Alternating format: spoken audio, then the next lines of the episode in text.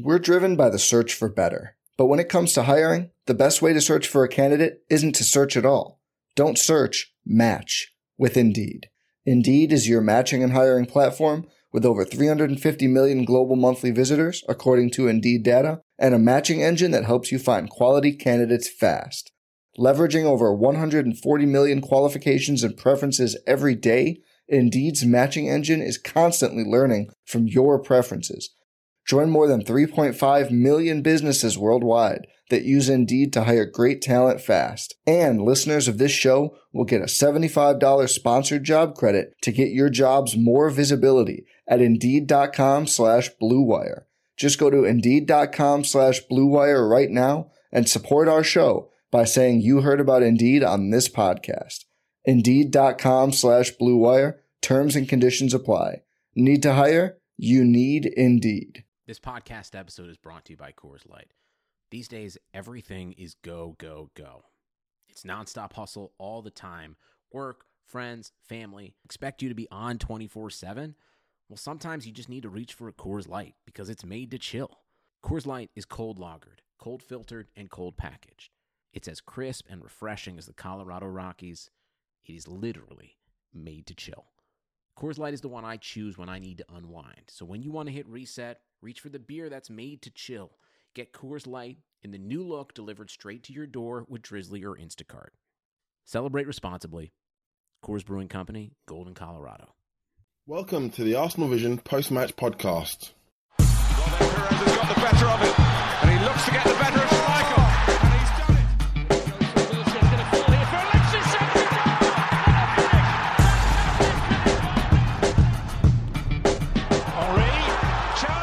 Today we have a great honor. We're going to have a very special guest on the podcast. And every once in a while you get to talk to someone rare, someone with knowledge and experience that you don't get to interact with very regularly. So today we are going to have someone on the podcast who is at the Emirates for the Sunderland game. This is the Arsenal Vision Post-Match Podcast. My name is Elliot Smith, and you can block me on Twitter at Yankee Gunner. That's right.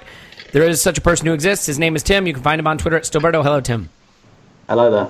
Hello there, indeed. And Clive, he's on Twitter at ClivePAFC. Hello, Clive. Hello, hello. Hello, hello, indeed. Tim. Yeah. You were there. You were one of the few people. Yeah, one of the rare few people. So, before we even talk football, let's talk stadium. Is it the weirdest atmosphere for any quote unquote meaningful? In other words, not preseason, not a game that doesn't count. Was it the weirdest atmosphere at the Emirates you've been to so far? Yeah, a little bit. The atmosphere in itself wasn't that weird. It's the most empty I think I've ever seen it. I'm trying to think of games that it's been fairly empty at times, but I think that's the worst I've ever seen. What percentage do you think was occupied? I mean, I realize it was a sellout, and thank God for that. But what percentage do you think were there? I reckon it was somewhere between. I reckon it was about 42,000, maybe 40,000. So it was around a third. Yeah, empty, I'd say. Okay. But that it kind of looked like the ghost of Europa League future, to be honest. But it didn't really make the atmosphere that weird. And actually, the atmosphere was quite positive.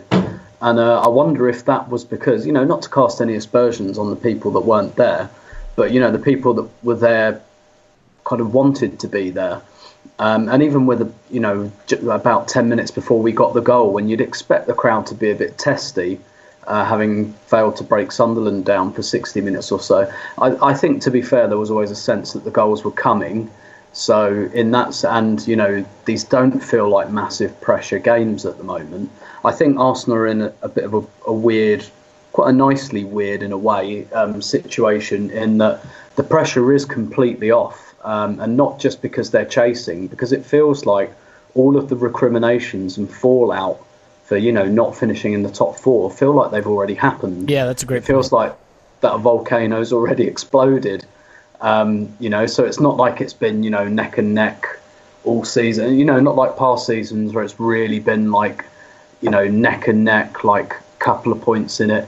it just didn't seem possible a couple of weeks ago. And I think people have just expended so much anger on the team and the way they've played and the manager and the board and blah, blah, blah, that people don't really have the energy anymore. It feels like that's all peaked. And even if we don't do it on Sunday and we finish fifth, I think people have got to the acceptance stage anyway. Probably a lot of people are fairly apathetic as well. There's no denying that. But it feels like we've been in this weird vacuum for a couple of weeks where it's almost felt a little bit consequence-free, which probably in a strange way contributed to the fact that the atmosphere was actually, you know, it wasn't rocking or anything, but it was fairly jovial. There wasn't much in the way of moans and groans or desperation, and maybe that's just because people aren't that invested in the idea of us finishing fourth at the moment. But yeah. It was certainly very strange seeing the stadium quite that empty. But I wouldn't say the atmosphere... Well, the atmosphere was strange in that it wasn't crushingly negative. I've seen some comments insinuating that the protest was a huge success, that this was somehow a reflection of the protest. Do you get the sense that the fans stayed away as part of some protest, or that this was genuinely sort of your garden variety, organic apathy at play? A little bit of both, probably. I think. I mean, it's obviously it's difficult to distill between, you know, active protest and inactive protest. You know, between those people who went, right, I'm making a stand, I'm not going tonight, and those people who just went, it's Sunderland on a Tuesday night, and there's not an awful lot to play for. I think what it does bring home is that the club have got to try and do something about this a little bit more, particularly if we are in the Europa League next year. They're going to have to be a bit more creative. In what they do with season ticket holders, and they haven't released, they haven't opened season ticket renewals yet, which suggests that there's an either-or situation here where they're waiting to see which competition we're in, which suggests that if we're in the Europa League, they'll do something a bit different. What it is, they're keeping quite close to their chest, but I think really, you know, they've done some things like the ticket exchange and all of that, but they've got to make that a little bit easier. The other thing I really think they should bring in is home credits. So when you get to a cup final, Arsenal have 42,000 season ticket holders. We get 28,000, I think, tickets for the cup final. So that's, you know, around I think it's about 20% of our season ticket holders miss out on cup finals, assuming everyone applies. And I really think what the club should do is just say, look, you know what? Every time your seat is full, whether it's you or someone else, whether you've done it on the exchange or just like giving it away or whatever, that's a tick in your box. And every time it's empty, you know, that's a black mark against you. And at the end of the season, when it comes to applying for cup final tickets, those people who fill their seats the most are ahead in the queue. I'm a big believer in that. And I think that would go a long way to addressing scenes like we saw on Tuesday night with, you know, all those tickets were paid for and people decided not to turn up. Yeah, that makes a lot of sense. And then you get butts in the seats, and it doesn't matter if it's your ticket or not. What the club cares about first and foremost is that you have, at least presumably, Arsenal supporters at the Emirates cheering on the team. Exactly. Okay, that makes sense to me. Let's get into the game, Clive.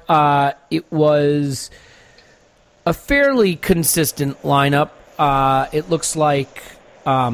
you know, with some injury situations, we had to make some adjustments. But one of the questions we got on Twitter was whether, you know, here we are, second to last game of the season, does Arsene Wenger have an 11 that he considers his best 11 yet? Does he know his best 11? Would you say now 37 games into the league season that he would be able to name for you his best starting 11? I'm not sure he would, and I'm not sure how important that is some of the time, actually, because I'm of the belief that every week and every game is different, and you need different people for different moments. And I think we get fixated sometimes on a first 11. I do sort of want to see certain partnerships in place in key positions, particularly down the middle of the pitch. But in some areas, especially in wide areas, I mean, we saw... Against Sunderland, there was a period for them, nearly an hour really, where we sort of lacked a dribbler in wide areas. We lacked something else when we were playing a team that was, you know, losing confidence as the minutes went on. we needed something to break them open, and we started to look around and thinking, you know, have we got too many defenders on the pitch? Have we got enough dribblability in wide areas? Are we going past people to move people around? So every game is different. So I do think there's some obvious holes in the first 11, particularly at the left side, potentially both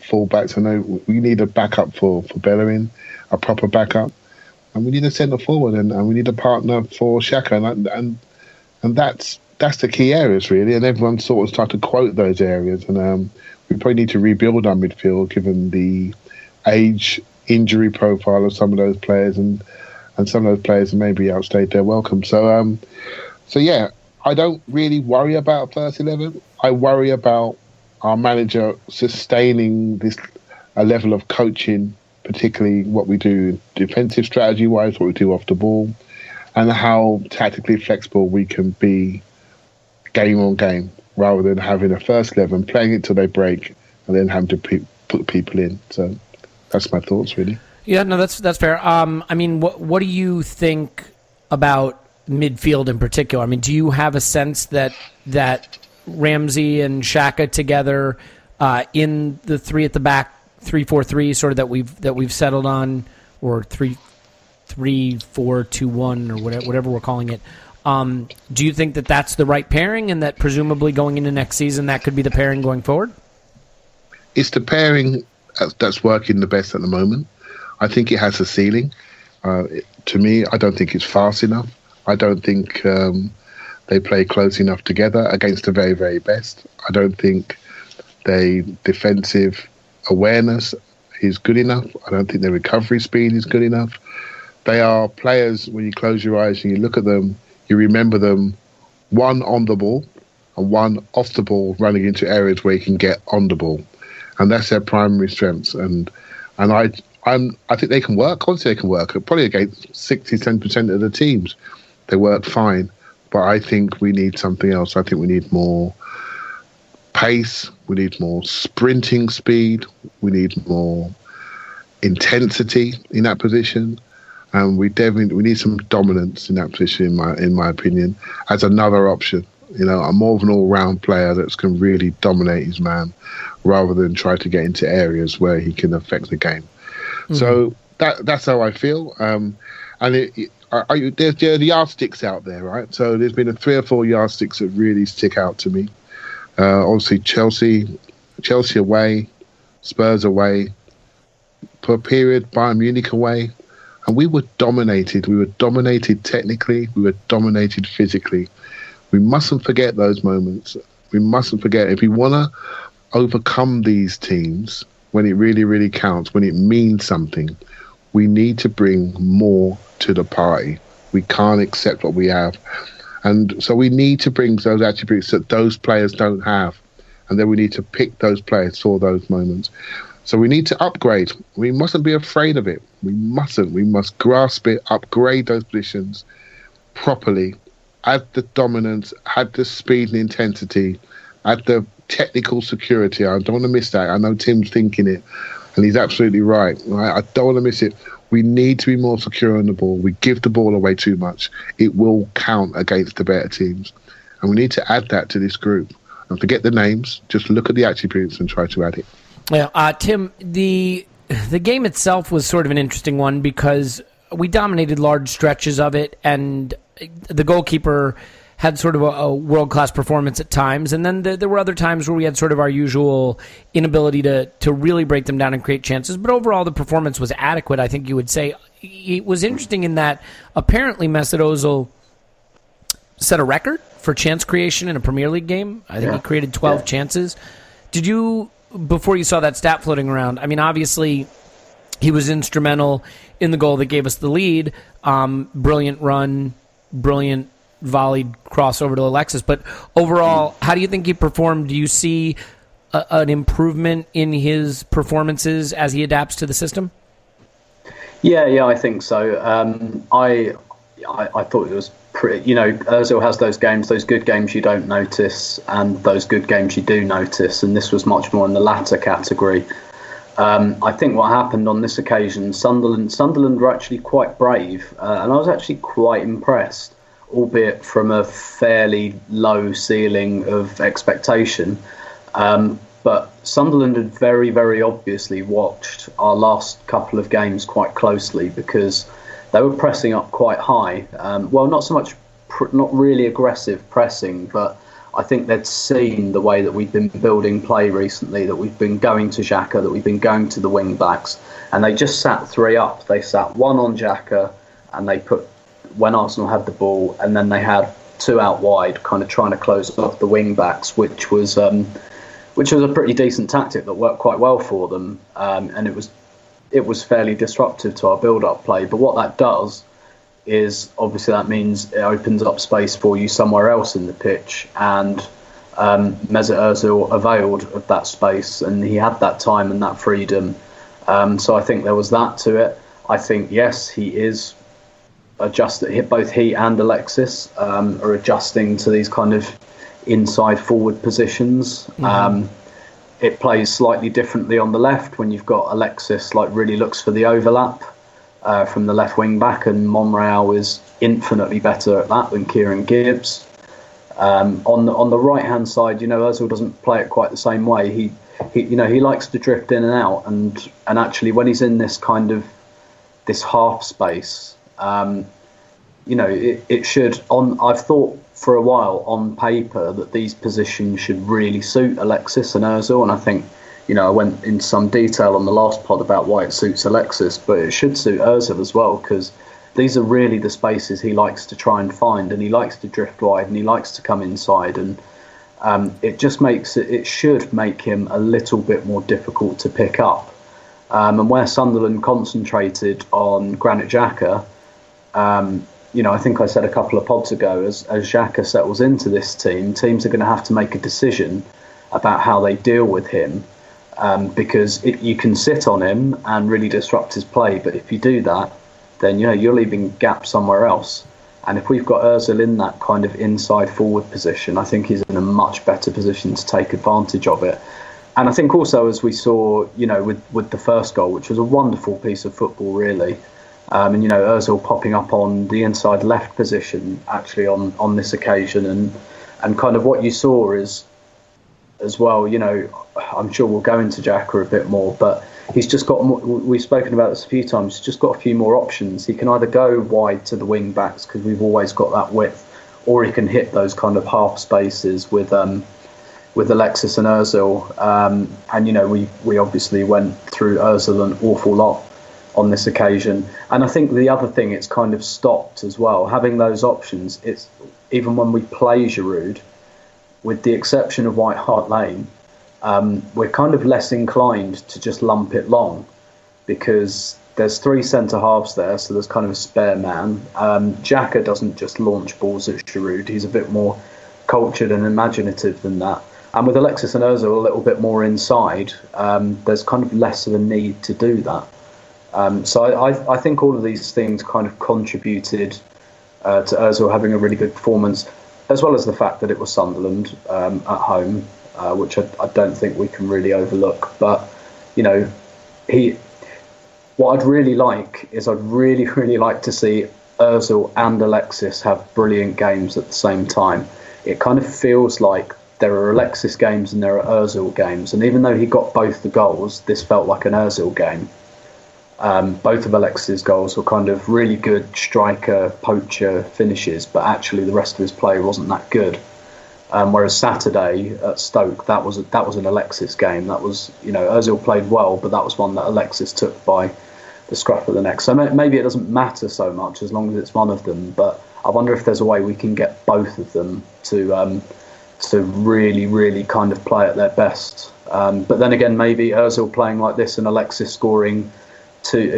Ozil playing like this is something that allows then Alexis to score really fairly simple poacher goals. So who knows? But yeah, I thought he was quite obviously our best player on the night. Maybe Xhaka challenges that, but yeah, I thought Ozil was terrific.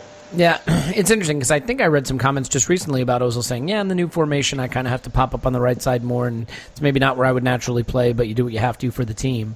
It at least suggests that there was an adaptation period for him that required him to kind of understand when he could have the freedom to pop up in places like the left half space like he did for the opening goal, and when he has to occupy more of that right-sided space that apparently doesn't feel suits him as naturally. Clive, Xhaka had a brilliant game. I think I agree with Tim that it's probably Ozil's man of the match performance in a lot of ways, but Xhaka could just as easily have been counted in that group. And I think it's kind of interesting, right? Because he really is excelling now and showing his class and showing his quality. And I guess for you, is there a main reason why you think he struggled early? Was it the manager not knowing how to deploy him, not having consistent partner that suits his strengths, the formation didn't suit him, the usual chestnut of he just needed time to bed into a new league, a new level of play, a new team, a new city? I mean, do you have sort of a theory on why he's now suddenly excelling in a way that, yeah, I mean, I still don't think he was nearly as bad as anybody had suggested earlier in the season, but why we've seen so much improvement lately? I mean, I think you're right. I don't think he was that bad. I think he had some spectacularly bad moments that were made into headlines, which made people not see the whole game. And I don't think he... He also struggled, right? In particular, in our bad losses. So in games where we looked bad, he looked particularly bad, right? I mean, against Bayern, against Spurs away, like those were games where he had to chase back, games where he got exposed, and people drew a lot of conclusions from those. Yeah, structurally, we were a shambles. Yeah. We were shambles, right? So we're leaving somebody with average mobility over long, over long spaces. We're leaving him in long spaces, right? So, and then expect him to do all the work going backwards. I mean, why, when he got sent off against Swansea, he's on the left touchline trying to stop one of the fastest players I've ever seen, and he can't do it, right? And he's only reason he's there because our left back is 30 yards up the pitch. And he's having to go across there. Then we lose him for 3 games. And this is hard for him to get a rhythm. We didn't really start the season as the first pick. That probably made him think, well, what's going on here? He plays against Watford. He was absolutely fantastic. Then misses the next game. Then goes through a bit of card trouble. And then the press bring forward his history in Germany. And then suddenly he's a marked man. Every time he goes near a player, he gets booked, which completely curtails his game, right? Because he doesn't want to get set up again, so he becomes inhibited. You add that to the structural issues, then he's hard for him to shine.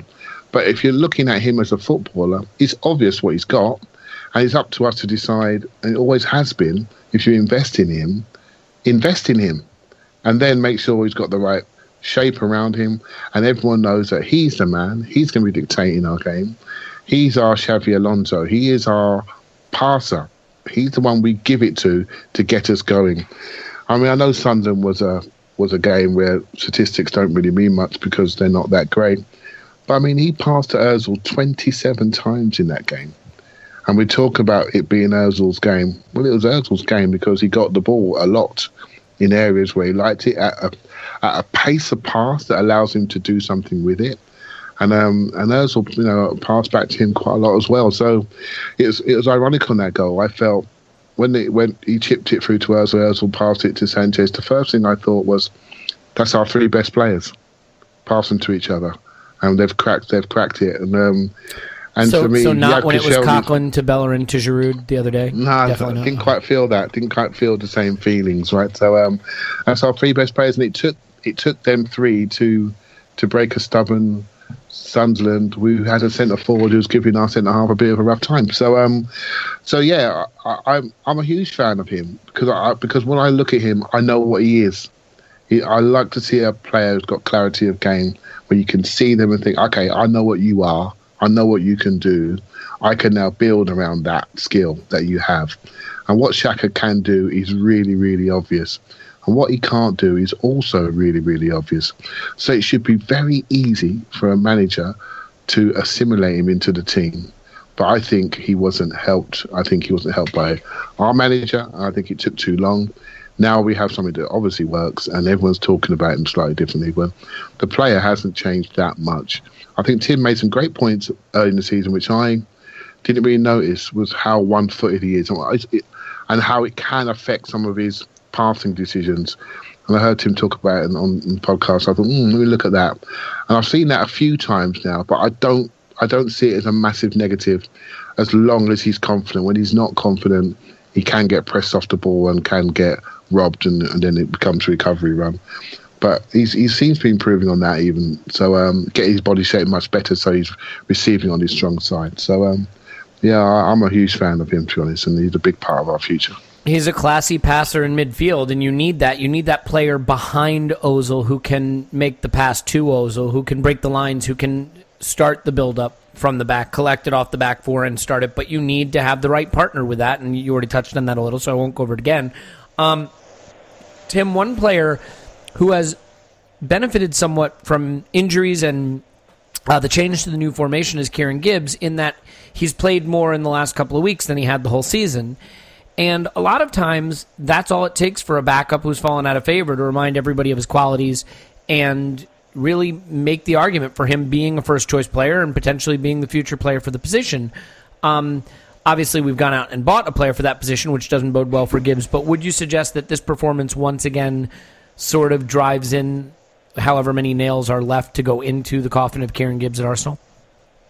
Yeah, I think it does, because as you say, it's all been made for him, really. I mean, you can say for the last couple of years he's been a bit unfortunate with the really good form of Nacho Monreal, who's just uber consistent, underappreciated player.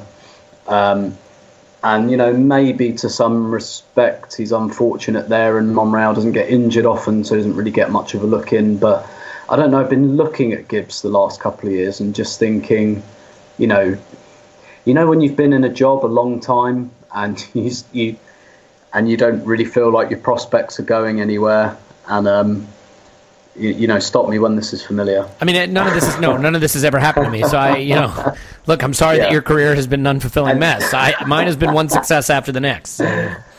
Yeah, and you're kind of sitting there going, yeah, I haven't really got many prospects here. I can probably keep this job as long as I want it, but. I've probably not got much chance of a promotion, and some people settle into that. And I don't know, I just get this sense that he's settled into that. Oh, okay, well, I suppose I'm the backup left back now, because all the things he at least, I think his attacking contribution has always been a little bit overrated. I don't think just because, well, that's not going to be a problem anymore. No. And, he used to be a winger, and he gets forward well. Once he's there, he doesn't make horrific decisions by any means. He's competent, but, he's not whipping in brilliant crosses, brilliant balls. I think he makes good runs. I think, him and Alexis look like they have a partnership sometimes. Like they seem to kind of get on, but, there's just not quite that incision in the final decision-making process that, there's just not enough that's like quite eye-catching. And it's weird, really, because a lot of people would have said, we're switching to wing-backs, then, that's probably Gibbs over Monreal.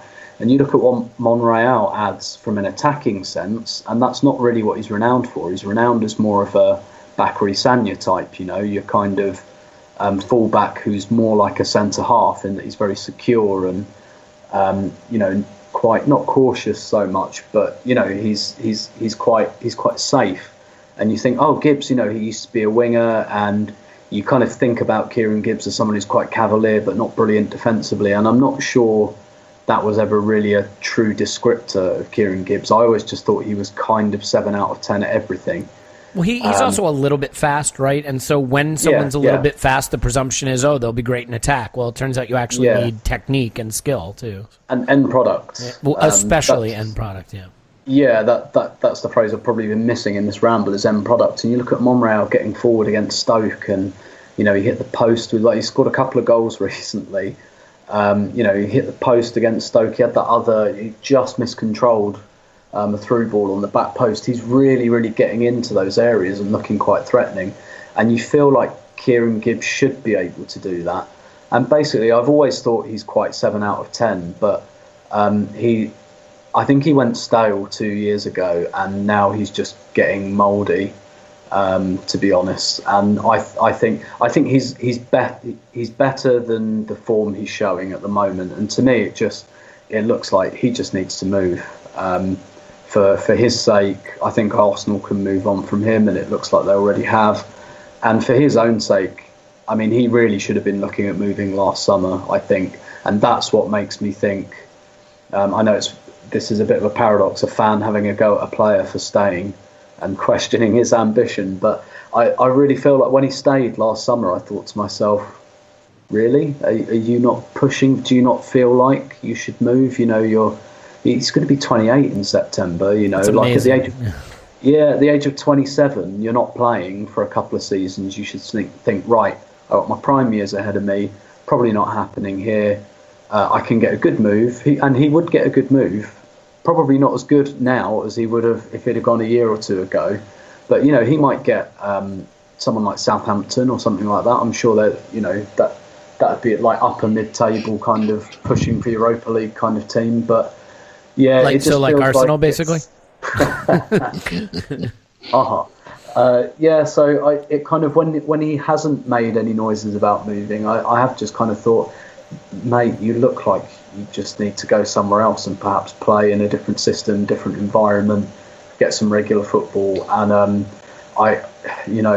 there's only 2 games left, and to be honest, I don't really want to see him in either of them.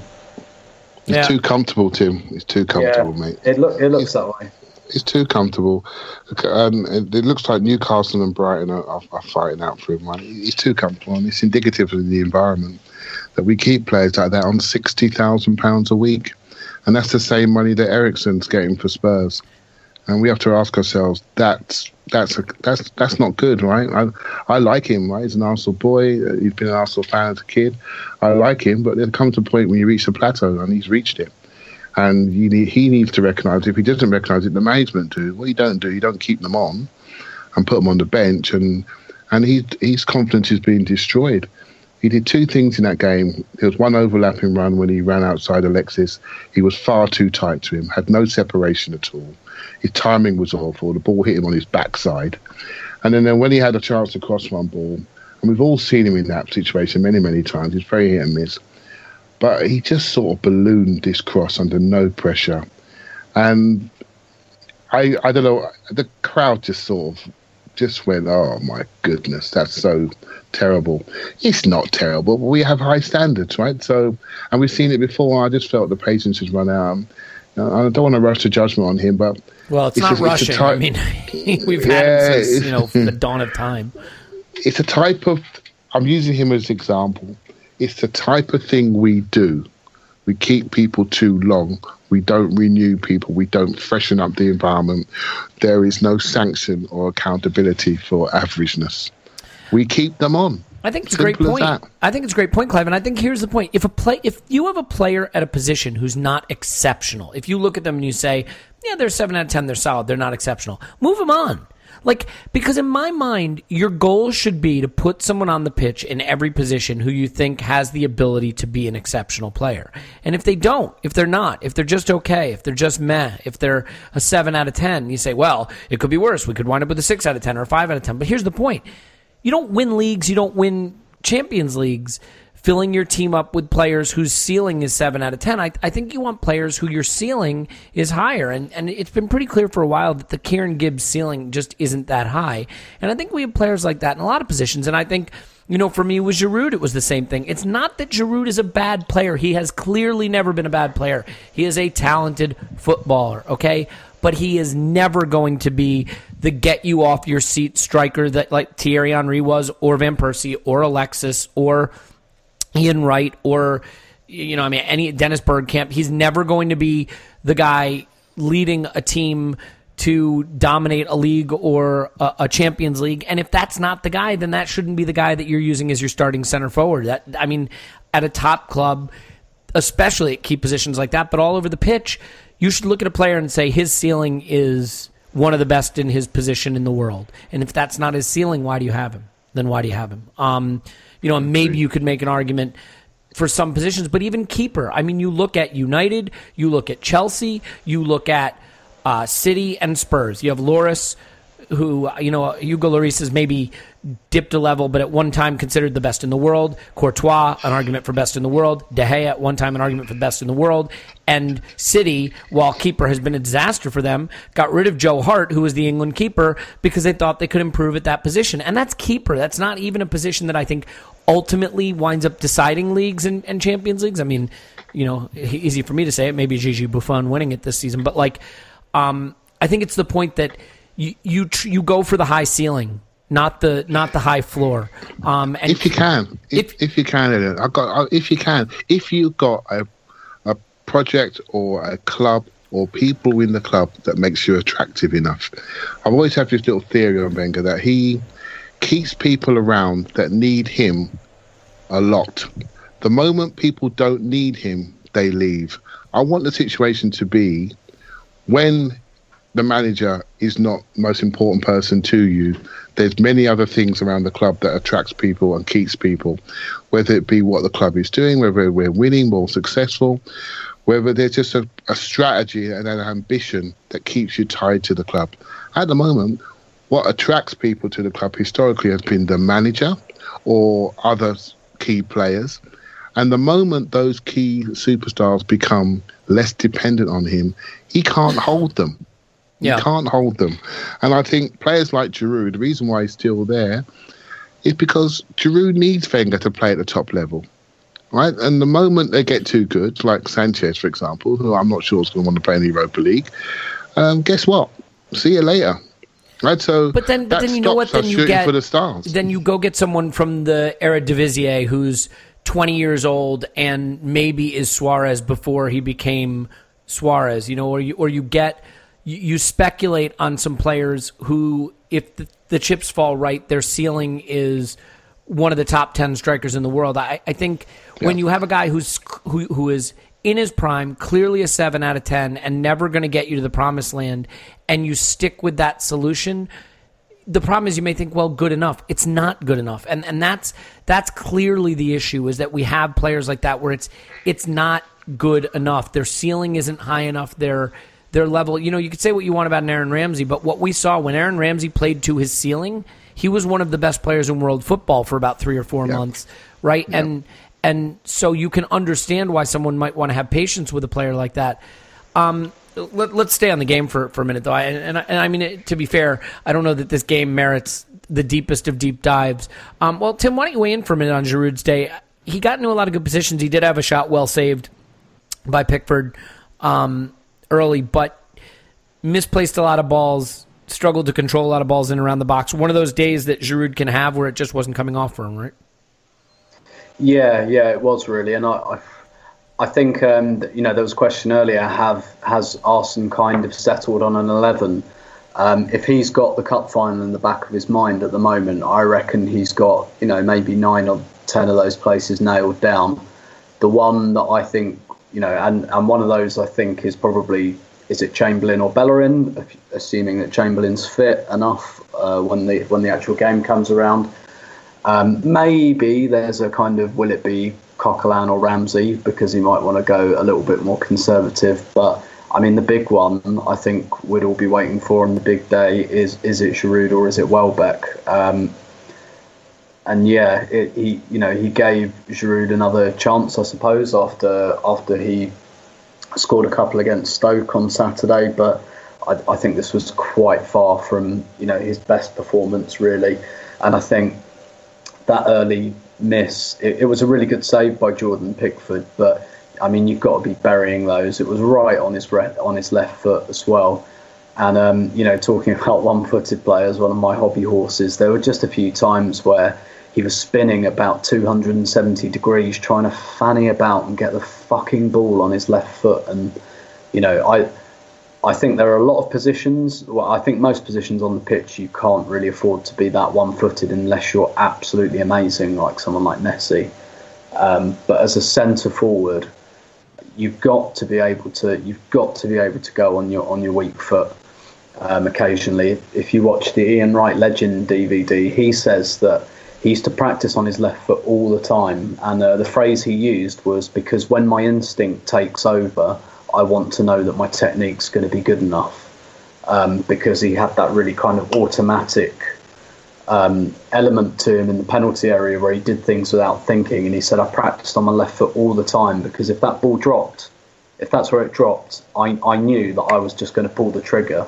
And, you know, I want to know that when I do that, it's going to be good enough. And, you know, particularly against a team like Sunderland, who are defending quite deep, dragging, you know, trying to run over the ball all the time, it's just not going to work. And I think it was frustrating from that point of view. And, you know, I know he scored a couple against Stoke on Saturday. I don't think he played, you know, he was fine. I don't think he actually played amazingly well in himself. Mm-hmm. And actually the two goals that Alexis scored, you know, I suppose the second one, it's harsh to say Giroud should really have been scoring those, because the second one Giroud does actually do really well to get a shot on target, and Alexis scores in the rebound. But yeah, it just, this whole thing just says to me that we're missing that, if we're not going to play Alexis there, that we're missing that really, really convincing option there. I happen to think that that Welbeck fits us better, even if in terms of talent and ability, I'm not sure there's an awful lot between Welbeck and Giroud. It's just that Welbeck, he's probably more multifunctional, and he just suits the way we play a little bit better. There is an argument, of course, you know, like the Man City game in the semi-final, where, you know, Giroud can do a job for 70 minutes and then open it up for a player like Welbeck. But yeah, this just convinced me more than ever that most of the time it really has to be a more mobile option up there. And really, I really like Danny Welbeck. You're not going to win the league with Danny Welbeck as your first choice striker. You'll win it. You can win it with him in your squad and as a very prominent player, as Man United did a few times. But yeah, we still really need someone up there, don't we? Yeah, and I think, you know, you start to look at some of the distribution of Xhaka and the way that Alexis can both play provider, as we saw that incredible ball he provided to Ramsey the other day that resulted in the shot low and across the keeper that was saved. Was that against Stoke?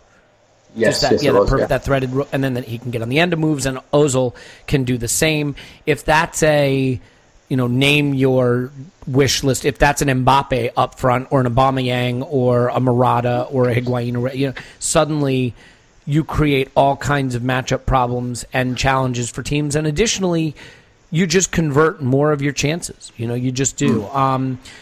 And I think it again comes back to that point that it is not, there is a tendency to think that players are binary. They're shit or they're world class. And the reality is that some players are very, very good, but still not good enough. And we've had quite a few of those. I mean, even Francis Coughlin, who we know is not my favorite, I think it is very clear to see that Francis Coughlin has some positive qualities, but that there is definitely a lower ceiling than is needed in our midfield, especially given the players he's playing with. Clive, I don't know that we have to go through the Alexis thing again. We've waxed poetic about him quite a bit. These goals weren't particularly sensational in execution, but, you know, as we get to what might be the end of his career here, I would sense that he has not been held to the bosom of Arsenal fans in the way that a Robin Van Persie was. I would also suggest he is every bit as good as Van Persie was, if not better. How do you feel about Alexis as we reach what might be the sunset of his Arsenal career? Well, I've always looked at him and thought he's very good at football, but I've always felt football is his job. And I heard someone talk about him once, that he lives in a house in Harrow. So most of the Arsenal players, for people in England, right, live in Hasley Wood, they live in Hampstead, they live in really nice areas of North London. But Harrow's not the nicest place. It's not a bad place, but it's not a footballer country belt, right? So, and he just got a pretty basic house, and he just lives his life quietly, and he goes to football. And I never felt that he was permanent. We don't really, maybe he doesn't, you know, fall into our hearts because we don't hear from him very often. We don't have that connection. We don't hear him, you know, rightly or wrongly, we don't hear him speaking English. We don't hear him. He's not somebody in front of the cameras. He's not someone trying to curry our favour.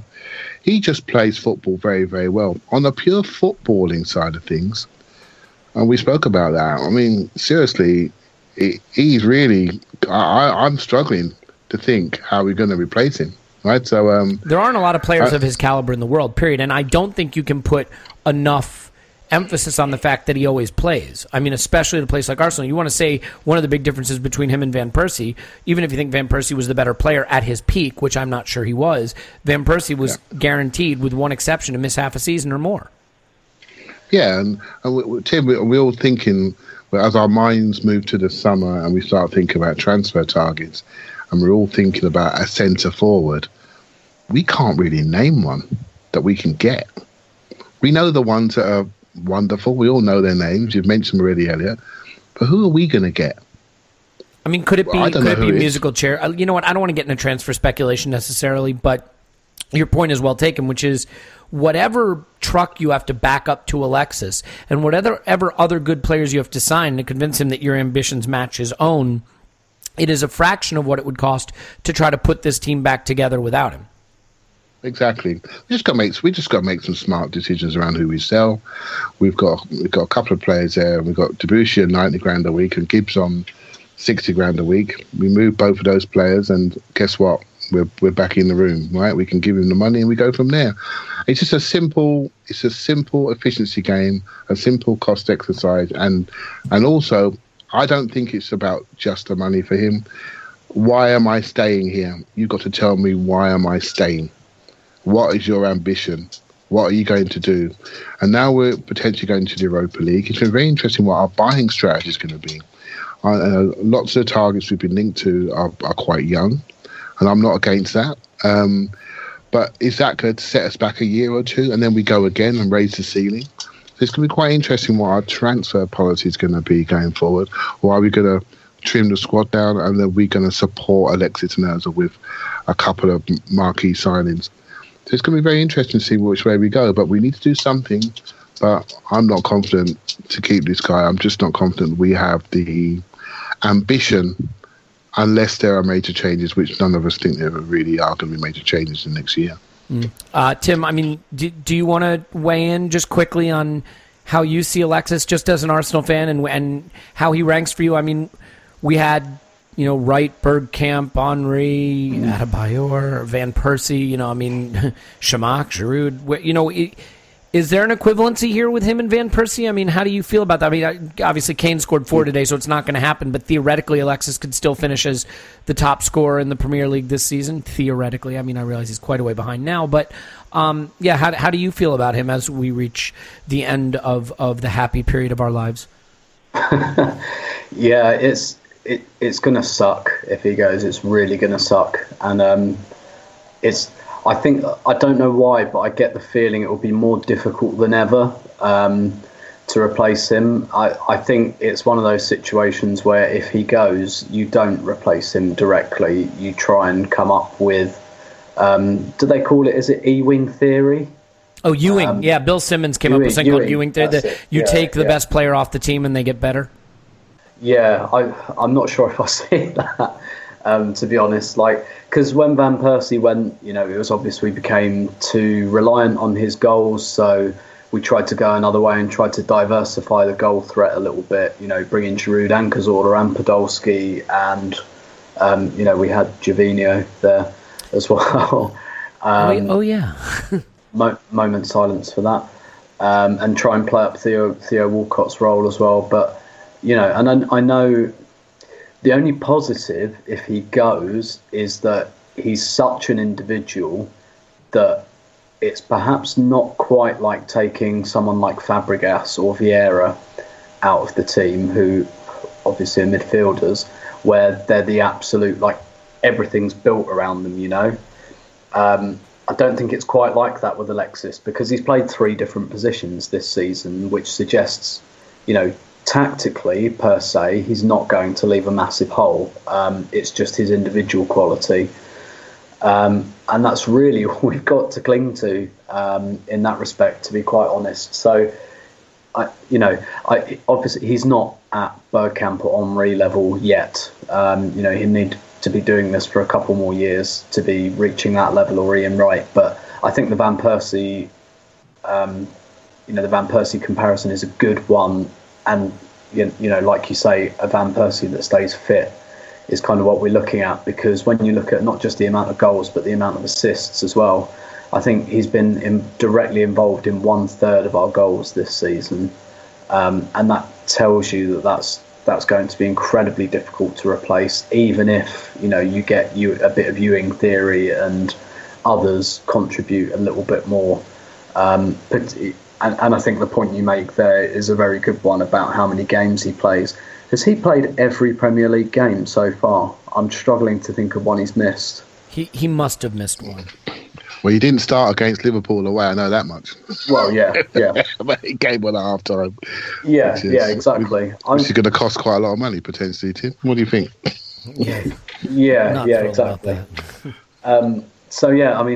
He's played near enough every game in the Premier League and the Champions League, and that tells you an awful lot.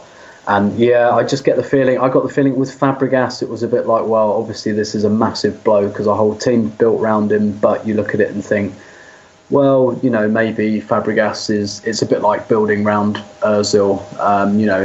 It does have its some drawbacks, and Fabregas hasn't found game, he's not been a guaranteed starter at either of his subsequent clubs, which tells you that maybe he gives you a bit of a problem.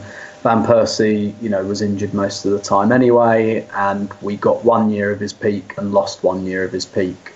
And as painful as that year was, because he went and won the league for Man United, that was it after that. So it was a bit short term, and I understand that Alexis is going to be 29 next year, I think. So he's 27 right now. No, he's 27, so he's going to be 28. But he's 27 until he's 28. Well. Let's not argue about that. And the other thing you might say, if you were trying to paint a rosy picture, if he does depart, is with the pressure he puts on his body and the type of player he is, he might not age well. But this is kind of clutching at straws, isn't it, really? Yeah, I mean, that's also not a reason to move on, right? To be like, oh, well, there's always the possibilities that he could suffer a catastrophic injury or fall in a well, and then we'll be laughing.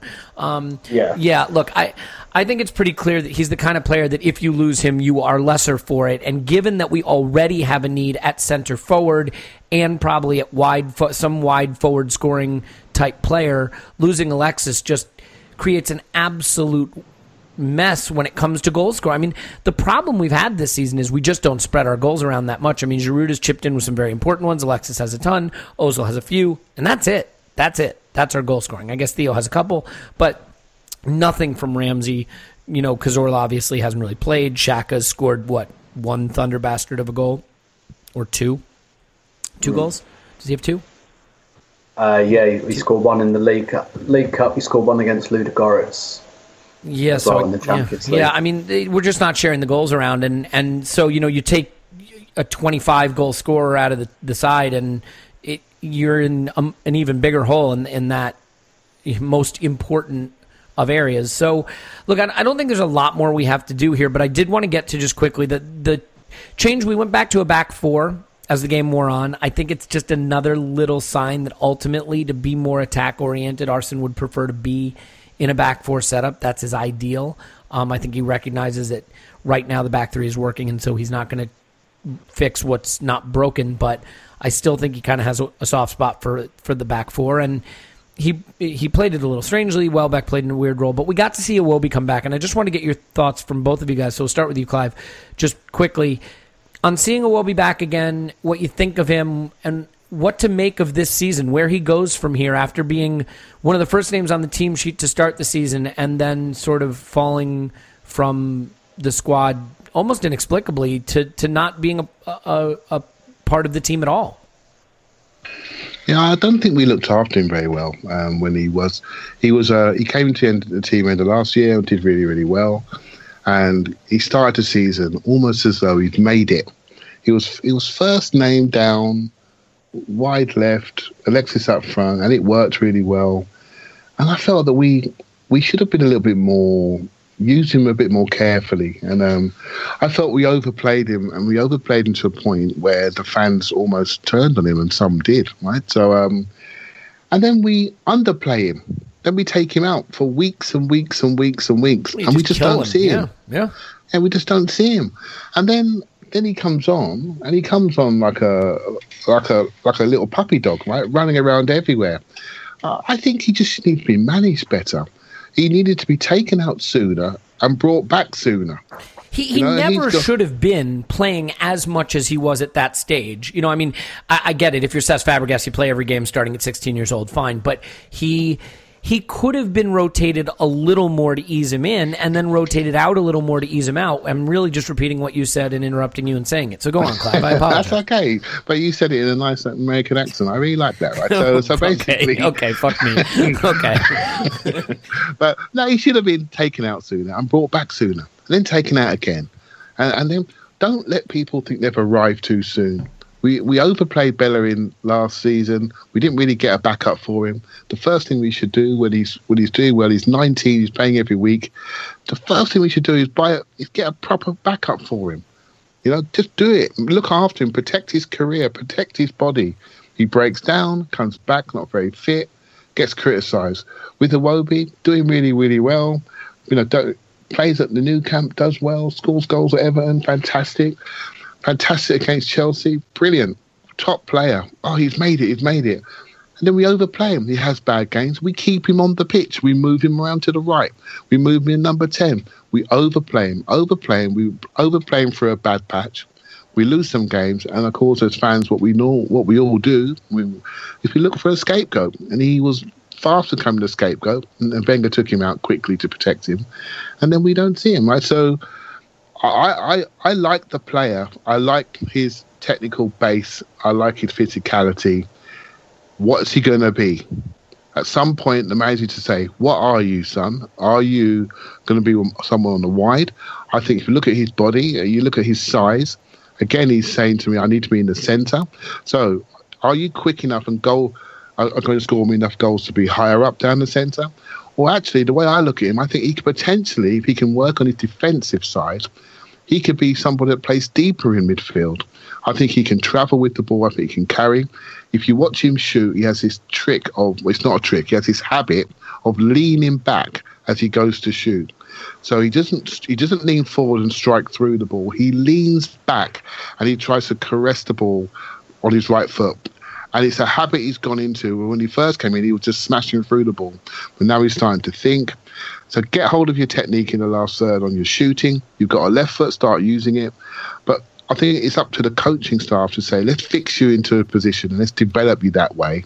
Let's maybe work on your defensive side as a midfielder. And maybe he's someone that can play a little bit deeper and travel. And one of those players that either plays in the half space or can play deep midfield, then I think it becomes really, really valuable. Yeah. But again, he needs help.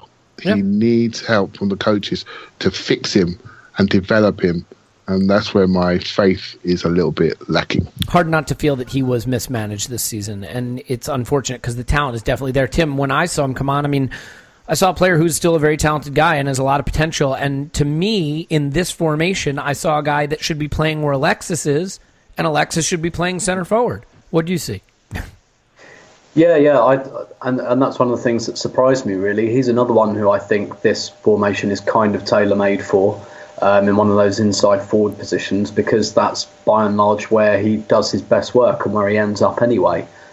You know, whether it remains to be seen, whether it would be slightly different in terms of, you know, when you receive the ball out wide, you perhaps haven't got people up your backside straight away like you have when you're a little bit more in field.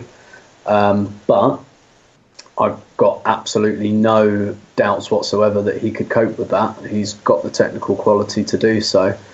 And yeah, I can only echo your thoughts, really. I think he was taken out too late and brought back too late. And it's just... It's because we need that type of player. We really, really need that type of player in this team, and he's the only one of that type that we have. I mean, he reminds me a lot of Thomas Rosicky, and Rosicky was that kind of player where. And this is the thing about Iwobi. I really, really like Iwobi, like a lot. And, you know, I've said on this podcast many times, I think he's one of the most important players we have. That's not because I think he's one of the best players we have. It's the type of player we need, which is a bit like Rosicki. You know, Rosicki wasn't a world-class footballer. He was a very, very good one, but he made Arsenal better. And I think an on-form, confident Iwobi does exactly the same thing, which is why I think Arsenal was perhaps a bit reluctant to take him out when he should have, a little bit earlier in the season, when he started to be a little bit up and down. But I think at the moment, you know, if he had a few more games in him, he could really be kind of getting motoring and easing back into this team. But I think now anyone that's on the periphery is, you know, there's only 2 games left. They're not really coming back in any serious way. So it's, again, it just feels like quite a few of our young players have gotten to this stage of late that, you know, like you say, it happened with Bellerin and it's happening with Iwobi, and, you know, Holding was kind of in and out, and, you know, now he's very much in, but what does, say, 6 months down the line hold? Is he just going to be played in every single game now until such time that he fails and has to be taken out? And I know it's very, very tricky to do, but I remember when Van Persie was first kind of breaking into the team in his second season, and Wenger was still quite sparing about how he used him. I remember he used to sub him on 75 minutes a lot, and Wenger would say, you know, 75 minutes is enough for him at the moment. And everyone was raging because they're like, oh, Van Persie's amazing, you've got to play him. But he was quite sensibly managed at that point, and it doesn't really seem like Arsenal does that anymore. And I'm not sure if that's just out of desperation for results, or whether there's something else at play here. I think also he clearly had less feel for this squad, for how to set them up, for where to play the players, for the roles of the players that he had. And when that's the case, you go with the players that you feel you know how to deploy, sometimes to their detriment. What Iwobi's role should have been for this season, definitely, is senior wide playmaker that we've not bought for several years now, and Iwobi understudying. And, you know, if we're in the Europa League next year, then I think Iwobi's got plenty of chances to play in that competition, for example, and that could really benefit some of our fringe younger players. But, yeah, I think you're right. I think he's been slightly mismanaged, basically, because the squad and the team has been slightly mismanaged over the whole season. Yeah, I mean, Arsene does a good job of collecting talented players, but I don't know that he always does a good job of collecting a team where you can fill every role in a setup. And so sometimes you look at these players and you say, this guy's kind of like this guy, and these three are kind of like each other, and I don't know where to set them up. Let's leave it there. It's not a game that warrants a lot more discussion than that. I would say that we will have vastly more to talk about at the end of the next game. It is the ultimate game of the season, the final game, home to Everton, and we are all huge Borough fans. There is still a scenario where Middlesbrough beats Liverpool 2-0 and we draw 1-1 with Everton, and we have a Champions League playoff in that case, which means we'd have to do another podcast. But anyway, we got that, and then we can concentrate on the FA Cup final and discuss the Europa League or the Champions League. It'll be interesting to see the powers, the strength, and the performance of Middlesbrough pushed on by the immovable force of Arsenal's top 4 ability to finish in the top 4. It will be interesting. Anyway, Tim is on Twitter at Stilberto. Thanks, Tim. My pleasure. Clive's on Twitter at ClivePAFC. Thanks, Clive. Thank you very much. Paul's doing some kind of business trip thing. I don't know if I believe him, but he'll be back, I assure you. My name is Elliot Smith. You can block me on Twitter at Yankee Gunner. It should be an interesting final day. I hope you enjoy it wherever you are, and then the FA Cup. So still plenty to talk about, and we will do it, whether you like it or not, on this podcast after that. Cheers. Enjoy the final day.